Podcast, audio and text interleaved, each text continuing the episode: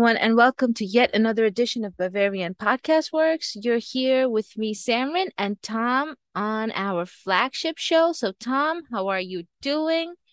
And Pretty how's your weekend been? pretty good. Um, despite the the frustration from Bayern Munich picking up a terrible result, I've been trying to stay active. Uh, I've done about like I always joke I'm trying to be like Julian Nagelsmann and all of his extreme sports and whatnot. Yeah. You know, uh, a lot of you guys know I've been big into biking the past couple of months, so I clocked in about 35 miles between Friday and yesterday because it's Sunday at the time of recording. Don't know if I'm gonna get any in today. My legs are pretty toast. And as I as I just showed you on our Slack channel, I had a pretty exciting morning with a coyote paying a visit to my backyard. So Mm. that's the first time that's ever happened. So, and this is always also the first time I've been on the uh, pod with just you. So it, it's a uh, a morning of first for me, I, I guess. And uh, Yeah, yeah, we're gonna get into some uh, Bayern crisis mode stuff. Yeah, it's a morning of first, and it's also kind of a first-ish for Bayern. This is the first time that Bayern has not won four games, four Bundesliga games in a row since 2001. Oh Jesus. which means we got to talk about this drop in form again. So I asked, we did this, I think, a week ago, and we're going to do this again. Tom, why do you think Bayern has had a drop in form since the start of the season, and what do you think is causing it? For me, I think the biggest thing, you know, I, I try to look at a lot of different things and look at this, especially from a former player and obviously a washed up, you know, adult league player myself. And, you know, I look at things like XG and a game like yesterday where I think our XG, you can correct me if I'm wrong, Samrin, I think it finished just below two, yet we only Mhm. scored one goal. And I think Augsburg's, to be fair, uh, was just a little bit lower than ours, but I think we can all agree that the goal they scored was just, uh, you know, free kick. Leroy Sané kind of fell asleep on defense.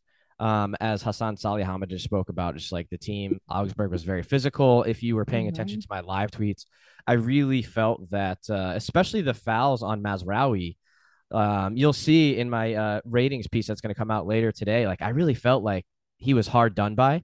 I thought he was standing firm. You know, he had that brilliant through ball to Sadio Mane in the first half, but you know, Gikiewicz just decided he was going to be on Sommer yesterday, stuck his foot out, denied Mane getting around him. It's Mhm. very, it is very frustrating. I mean, I know that's kind of like a, uh, there's no real thing, you know. Maybe there's some kind of magic spell that all these goalkeepers get together and they actually perform like some kind of like ceremony before they play Bayern because it does seem that a lot of them pop up with like career performances. Mhm. Um, you know, Flekken, if you remember when uh Yeah. in Freiburg when Mhm. Lewandowski was going for the record, obviously Yann Sommer pretty much every time, and Gikiewicz. Uh, and even even last year, Samrin, this game was a banana skin for us. We lost uh, two to one at Mhm. the at the WWK arena against Yeah. Augsburg. So it, seems like it's always a bit of a banana skin, but I just really do think a lot of it does come down to finishing. Mhm. I think a lot of the goals we're conceding are not entirely different than the goals we've been conceding either last season, the season before. I Mhm. know that we're getting used to a slightly different back line, but I can't, you know, Upamecano has made his mistakes, but I think he's, I actually think he was one of our better players yesterday. Yeah. I think Yeah. he's continuing to showing to show improvements. Matthijs de Ligt, I thought was was all right. There was a couple times I, I felt that he let Niederlechner kind of get the better of him and made the decision to Mhm. let the ball bounce and use his muscle and strength. And Niederlechner kind of gave him a lot. Like it was weird. Like he clearly could have made a play on the ball Mhm. before it hit the ground, but he decided to, you know, let it bounce and, you know, take the more difficult option. And Niederlechner caused him a lot of difficult situations. But Yeah. I always like to look at everything's going from back to front. So we've had rotations in the back, Mhm. rotations in midfield. Obviously, Leon Goretzka is just back. I personally Yeah. think maybe um, he was rushed back into the starting lineup just a little bit, despite his Mhm. eagerness. Mhm. You know, it's Nagelsmann's decision to decide who starts, but I think we can agree how much it was working with uh, Kimmich and Sabitzer as that pivot. Yeah. So I'm kind of tying this point in like rotations, different Mhm. personnel, while their jobs might be the same, like their different movements, you know, different mannerisms, it will affect things. And Yeah.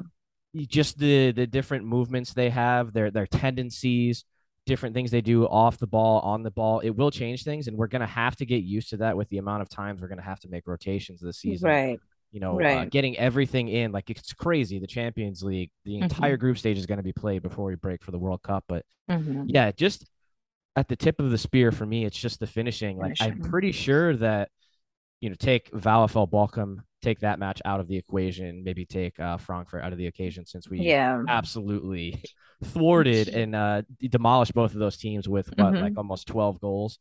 Uh, or I think it was 13 six and seven, right? Yeah, 13. Yeah. Um, Mhm. and then all the other matches, Yeah. I would say that I think it easily, easily against the Mönchengladbach, the one-one draw, probably seventy-five percent more chances than we actually Yeah. showed for on the score Yeah. sheet. Yeah. Even yesterday, I think there's no reason we should we should not have had at least two goals uh, Mhm. yesterday. Um, Union Berlin maybe is the outlier. I'm not sure what our XG was from that match, but It was pretty low. It was below one.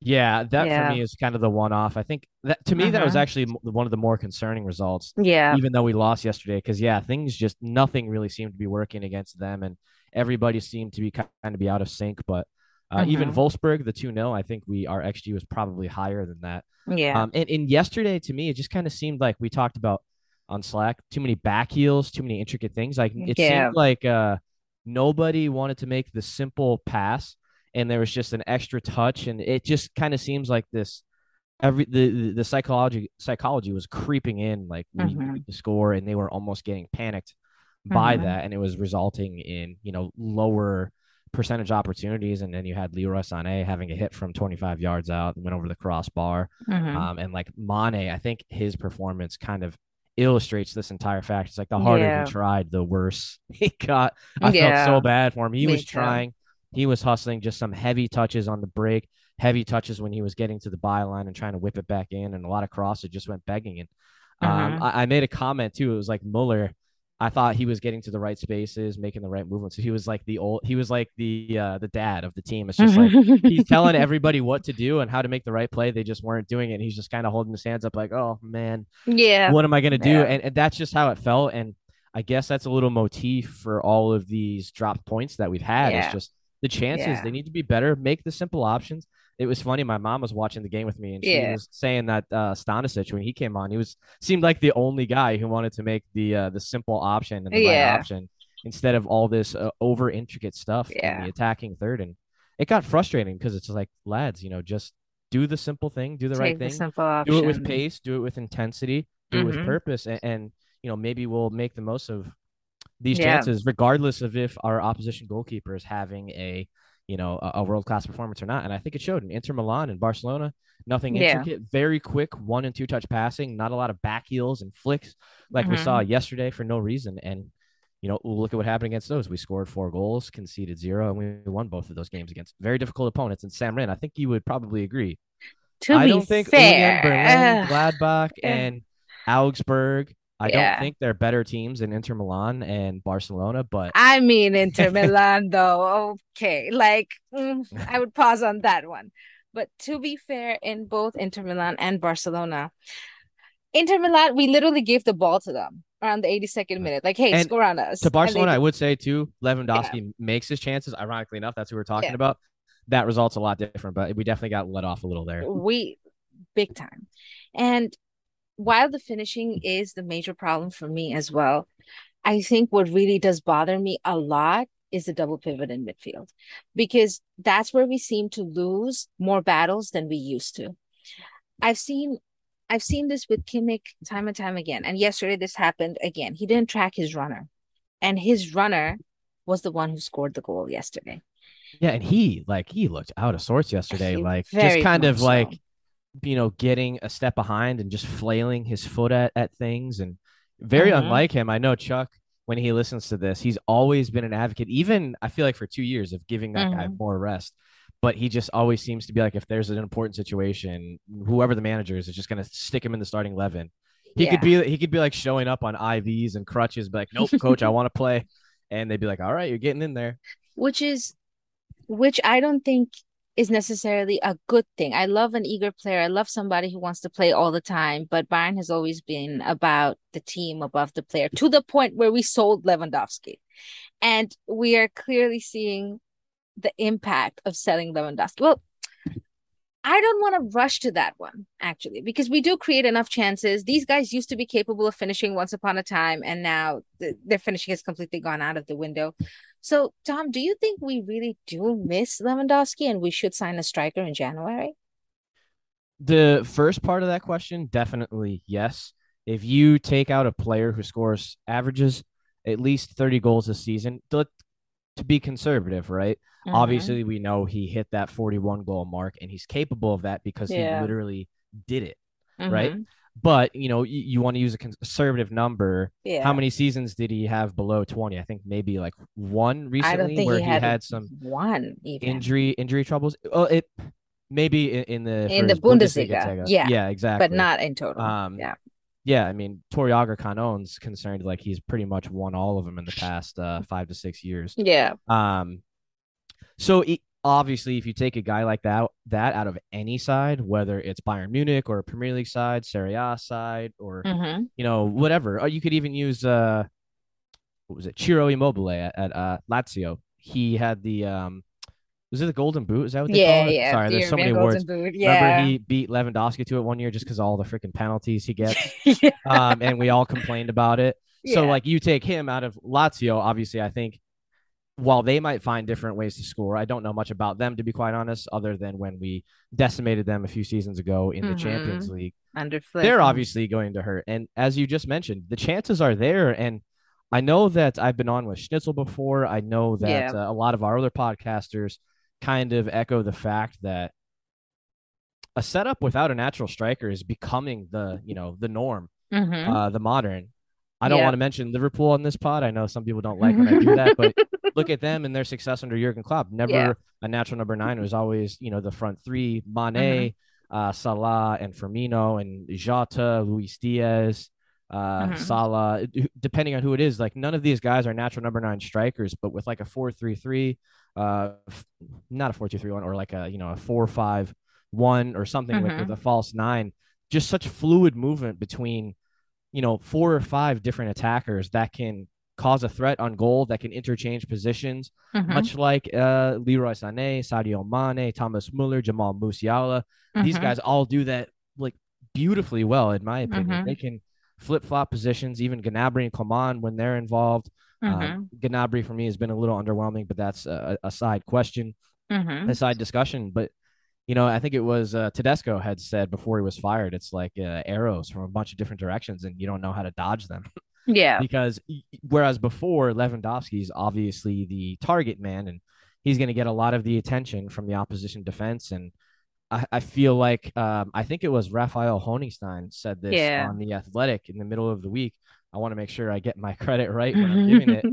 That a lot of times maybe when Lewandowski was around, the onus was kind of on uh, our wide players and other attackers to feed him Right. right? Because Lewandowski had made complaints before about when Nagelsmann was trying to make tactical adjustments. He's kind of like, you know, he didn't really say it, but he's like, oh, who are you? Who are you to tell me what to do? I'm the one who's averaging X amount of goals a season. Yeah. Look at my repertoire. I don't really need to listen to what you're saying because I can get it done myself. You just need to make sure all the other players are feeding me. Mhm. So they might have uh, felt that they were trying to make that decision to feed him instead of doing something that they do this season without him Mhm. there. Um, And as we as we've seen, when we're on our day, it can be very creative, very fluid, very very very entertaining to watch. Mhm. Um, but when teams dial in and, and kind of zero in on how to thwart all of those threats, and our finishing isn't great, then it's very painful to watch, as we, as we saw yeah. yesterday. But so I think just because the evidence is there, and if had let's say the Champions League group stages hadn't started, or we were, um, let's maybe say that we started against uh, Pelzinen. I'm Yeah. sorry if I pronounced that wrong. And then uh, we had our double header against either Barca or Inter this time because you know we reach Mhm. your third, your third and fourth, Fourth games, yeah. uh, same opponent, which Mm-hmm. is great for us that Inter and Barca, um, are playing each other twice, so they can take points off of each other.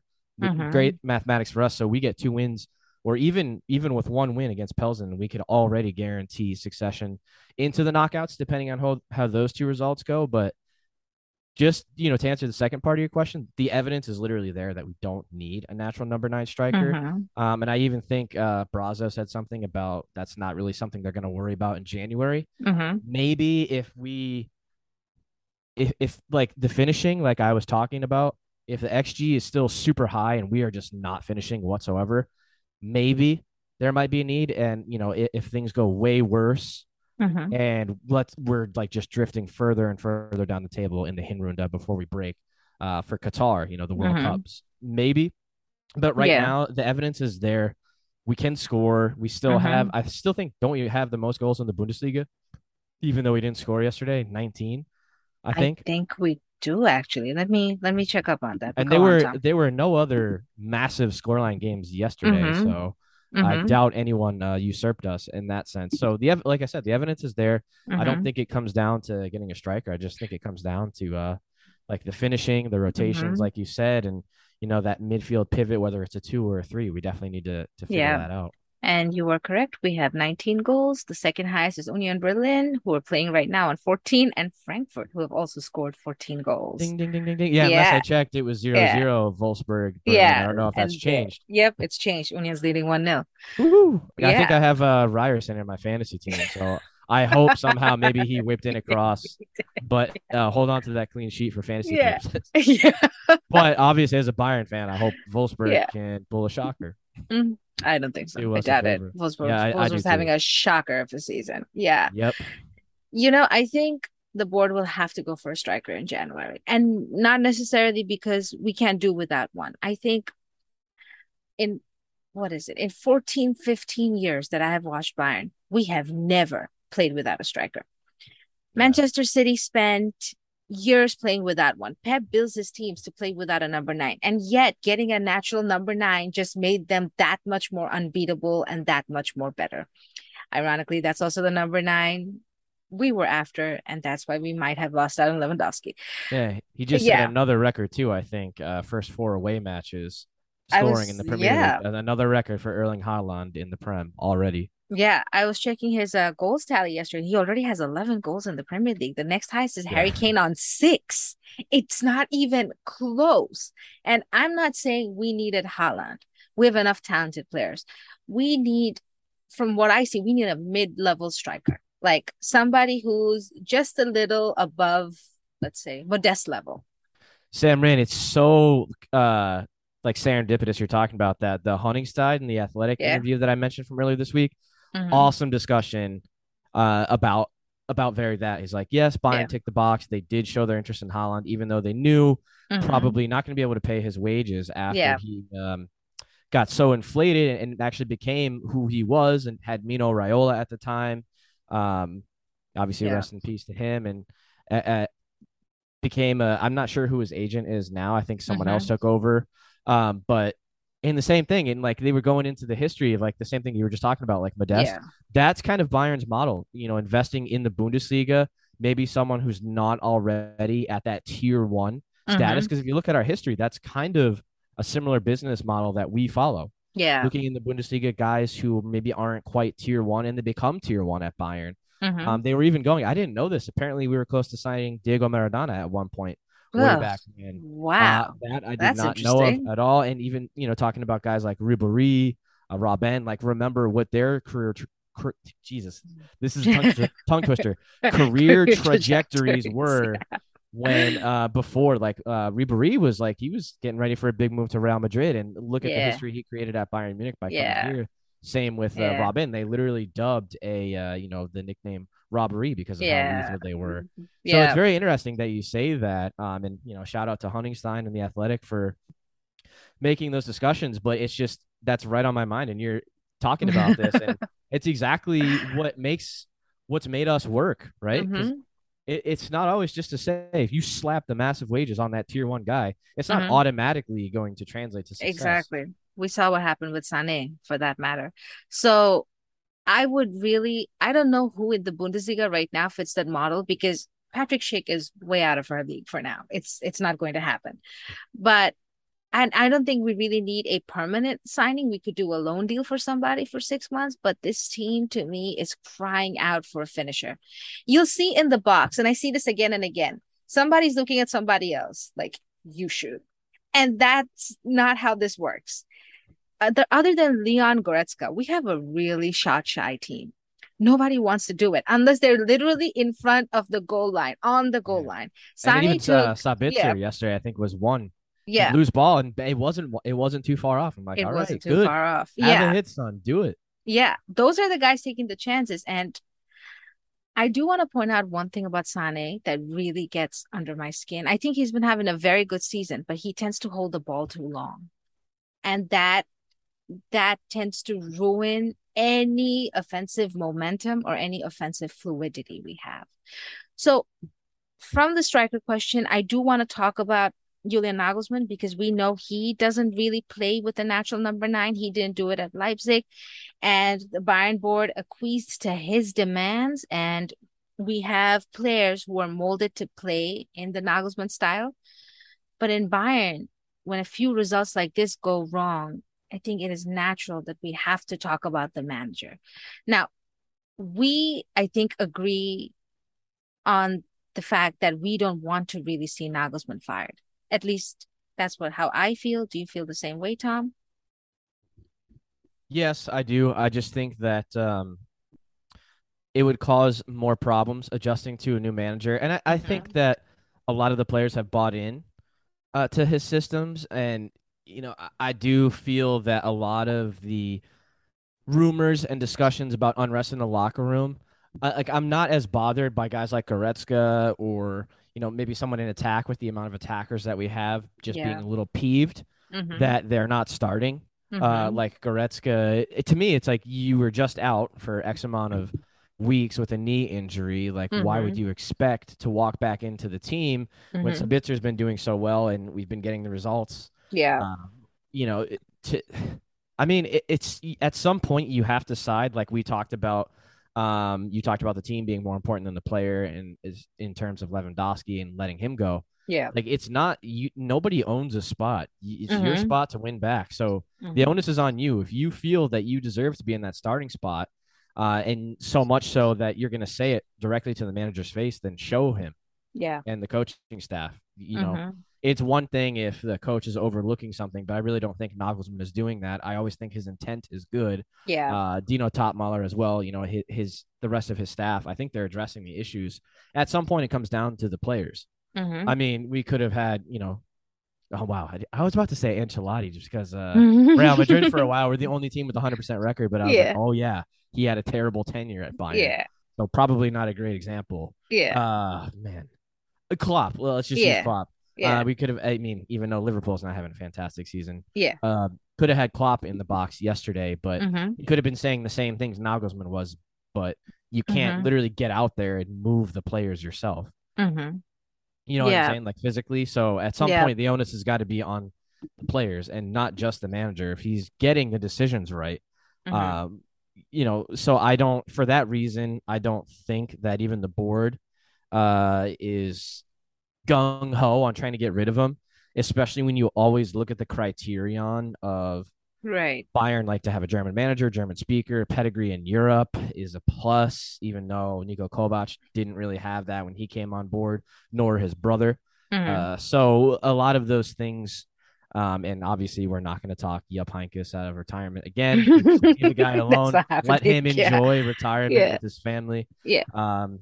So, uh, I just like I don't see that as a realistic possibility unless things still just go drastically wrong. But mm. as I've mentioned on Twitter, you know, this team, Bayern Munich, plays a lot of their best football when their backs are against the wall. So I'm excited to see what the response is going to be after the international break personally. And I don't think the plans involve considering Nagelsmann's future at this early stage. That's true. Where I'm going to disagree on is the dressing room. Whenever we've heard a lot of voices coming out of the dressing room that usually signals trouble.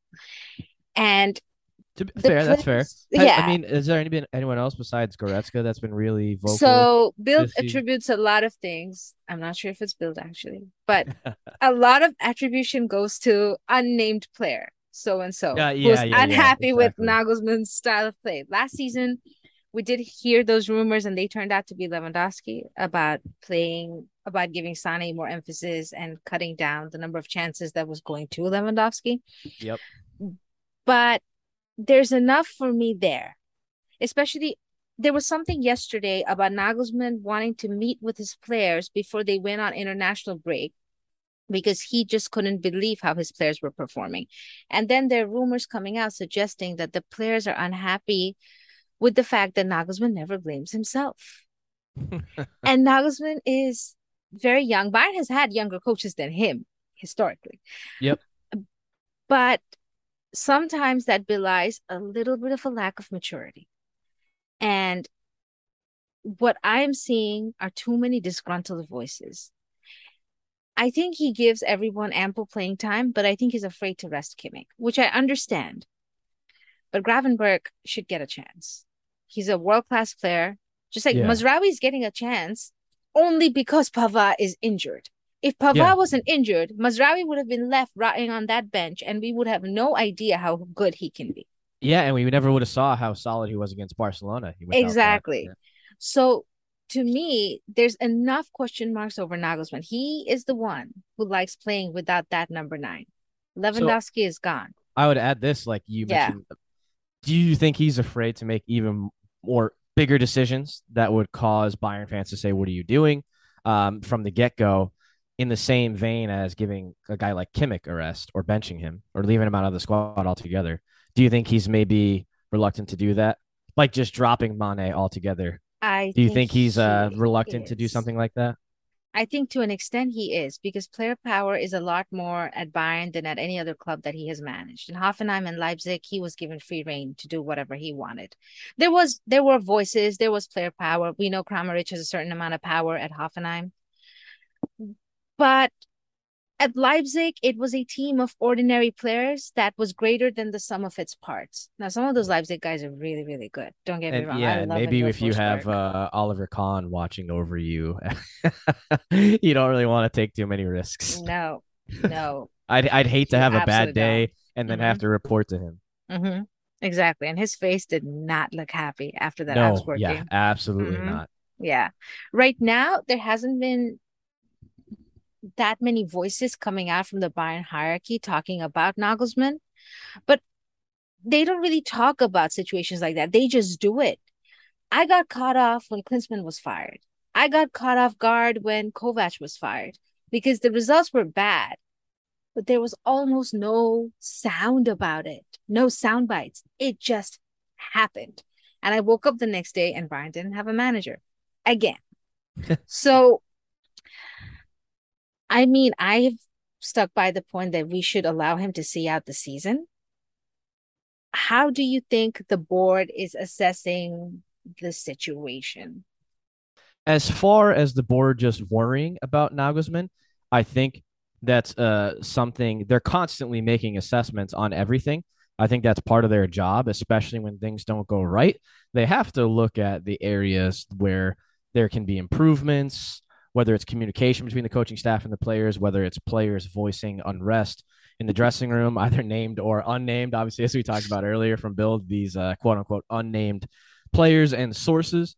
But yeah, it's part of their job. They're not psychoanalyzing, but often just analyzing, you know, even the most minute little details about the inner workings of Bayern Munich and the relationship between all of the staff members, the players, and and whatnot. So while it is something that they're always worrying about and trying to better and keeping their eye on, I don't necessarily mean that would directly translate to um, coming to the decision that it is time to make or break with Julian Nagelsmann, and especially with the amount of money mm-hmm. that we spent. Sam, was he is he still the most expensive yes. manager transfer? Yeah, I was listening ever? to I was listening to Manuel on Tuesday, I think, Gegenpressing, and he mentioned he remains the highest um, yeah highest so, payment ever made for a coach. There we go. So i mean yeah. i i mean i don't really think if it's just something where they feel that it would look bad if they made that huge investment and then let him go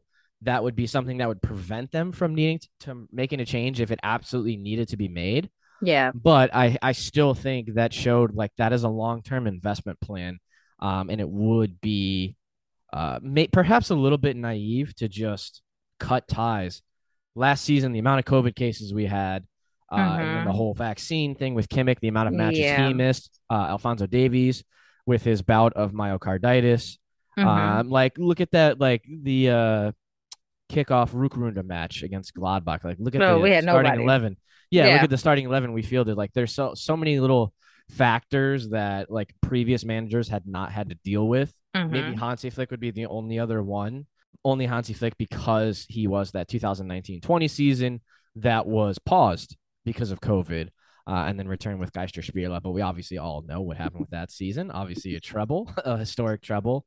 And most of us do miss Hansi Flick, but obviously he's moved on to different things, as we know, Mhm. uh, with Die Mannschaft. So, and even this season, you know, you don't want to excuse it away, but whether you're the greatest manager of all time or you're just a manager of like a beer league team, if you have to play this amount of matches in this condensed window, especially and a lot of teams like on the lower end of the uh the table, Samrin or perhaps midway down, um maybe they don't have as many players going away these next couple of weeks for the international break. And so right. they can kind of use this as a rest recuperation. But like Säbener Strasse is going to be a pretty, pretty damn empty place during the Absolutely. international break. So it's not as if these guys are getting a rest. They're just going to, you know, their uh, respective national duties and, you know, using their excursions there. And mind you, this is the last chance a lot of these national team managers are going to get to see tactical changes, to see certain players before they jet off to Qatar. And Mhm. you know, that's really not a time when you're experimenting. You want to have your final plan set in stone uh, for the big dance, i- if you will. So If there's anything, a lot of things to consider. I mean, I, Yeah. I think that works in Nagelsmann's favor.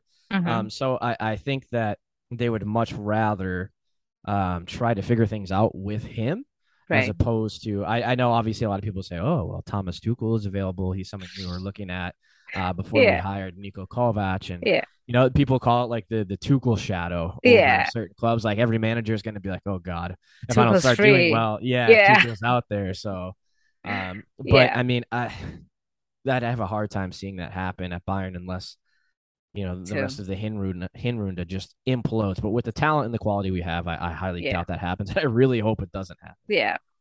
You know, there's one person watching this situation with great interest, and that's our former manager, Hansi Flick. He must be looking Oh, at this yeah. Kimmich situation and saying, I told you so. See? So, how do you think our players' drop in form is going to impact Flick and how he sets up the national team?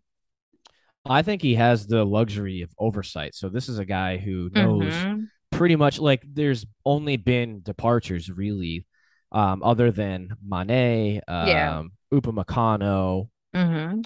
I'm trying to think of who else. Is would there be anybody else?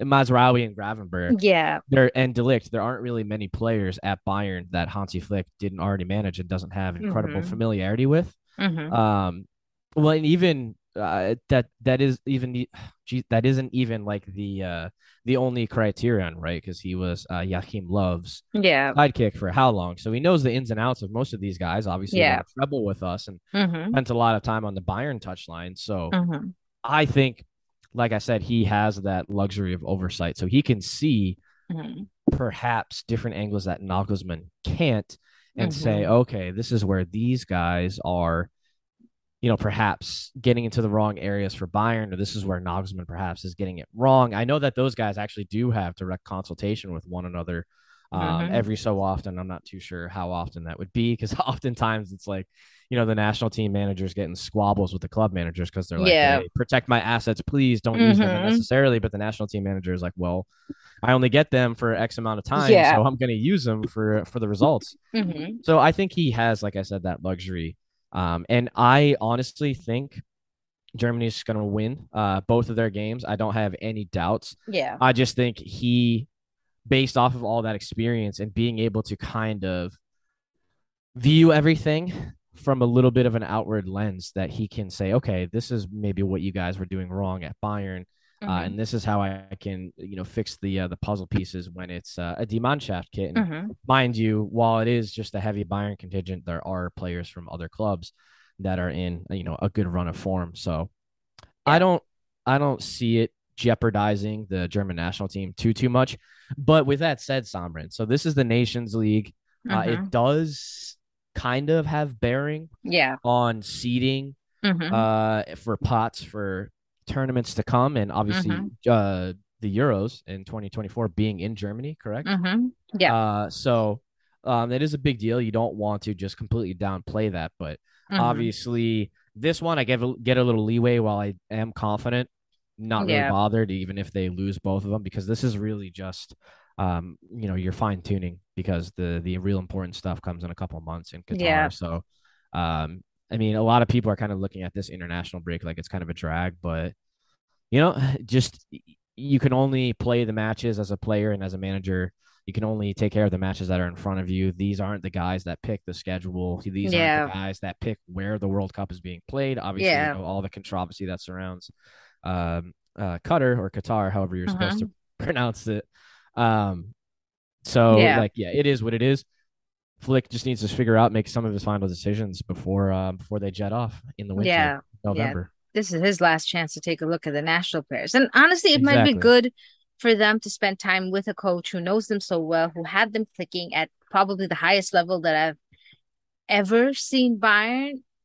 The Heynckes teams were more balanced and Flick's teams were more about power. And maybe Nagelsmann can even learn something from it about how to Yeah. use about how to use his players because I'm sure Muller will play.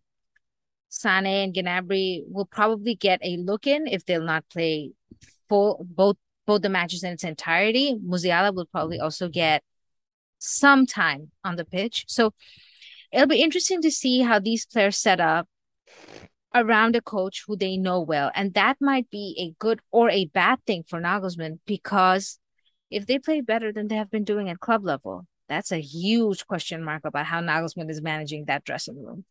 Yeah, And- exactly. That's my that's my worry with Nagelsmann. That I I like you and I think majority of supporters want to see Nagelsmann see out at least this season and see where we end up. Unless we lose to Victoria Poulsen twice. That that can't happen. Sorry, that that Yeah. just can't happen. But where I get tripped up is if he has lost the dressing room, then he needs to go now. And there are some indications that he may have. There was a report coming out, a rumor, a report about how Stanisic's substitution on against Augsburg took place because Kimmich did not want to play at right back. Now imagine Kimmich going up to Flick and saying, I don't want to play right back. That doesn't happen. We won the Champions League with Kimmich at right back. Yep. So I think with Nagelsmann's age and because he doesn't hold that professional player status. Flick had five years at Bayern as a player. Kovac played for Bayern. Robert Kovac also, Robert Kovac, I think both Kovac brothers played for Bayern. And then it begs the question do players take him seriously enough? You have to win the dressing room over when you come to Bayern. It doesn't work the other way around. There's a lot of big stars, a lot of players who have won everything there is to win. And this this break will tell not just us, but the board a lot about how things really are in the dressing room and whether Nagelsmann really has a grip on things. And I think, like you, on the other side of the break, I'm really interested to see what happens. I do. I think the team is playing well. I actually don't think the team is playing poorly. The defense has been up to standard. The attack needs to finish its chances. The passing in the final third has been poor, but this is not like the Bayern that we saw lose 5 0 to Gladbach or the Bayern that we saw lose 5 1 to Frankfurt years ago. So I'm hoping the best for Nagelsmann, but I don't think his players are necessarily all wishing him the best. So it'll be very interesting to see what happens. On Sa- uh, Samrin, are you ready for this? Yeah. So I was just looking at it. I know I've uh, taken a gander before, yeah. just out of curiosity, and I actually will always uh, look at it to check my availability. It's like, oh, am I going to be at work during this Yeah. kickoff? Yeah. Uh, is there something going on with the family on a Yeah. weekend day? Perhaps am I going to be able to cover, Yeah. you know, and watch intently? So listen to this. When we get Mhm. back from the international break, Mm-hmm. the thirtieth uh, at home against Le- Leverkusen. Leverkusen, Mm-hmm. and then uh, Victoria Pilsenen. But guess what's right after? Can you guess? Union Ber- no, wait, we played them already. What's right after uh, Pilsenen? Big fixture. What's the first fixture you're looking for as a Bayern fan in terms of- Dortmund. Yep, Oh my Klassiker. God. at the Westfalenstadion. Oh boy. That is in between our two matches against uh, Yeah. Pilsenen in the Champions League, and then guess who we play in the league at home right after that second match. Think top end of the table. Freiburg. Yep.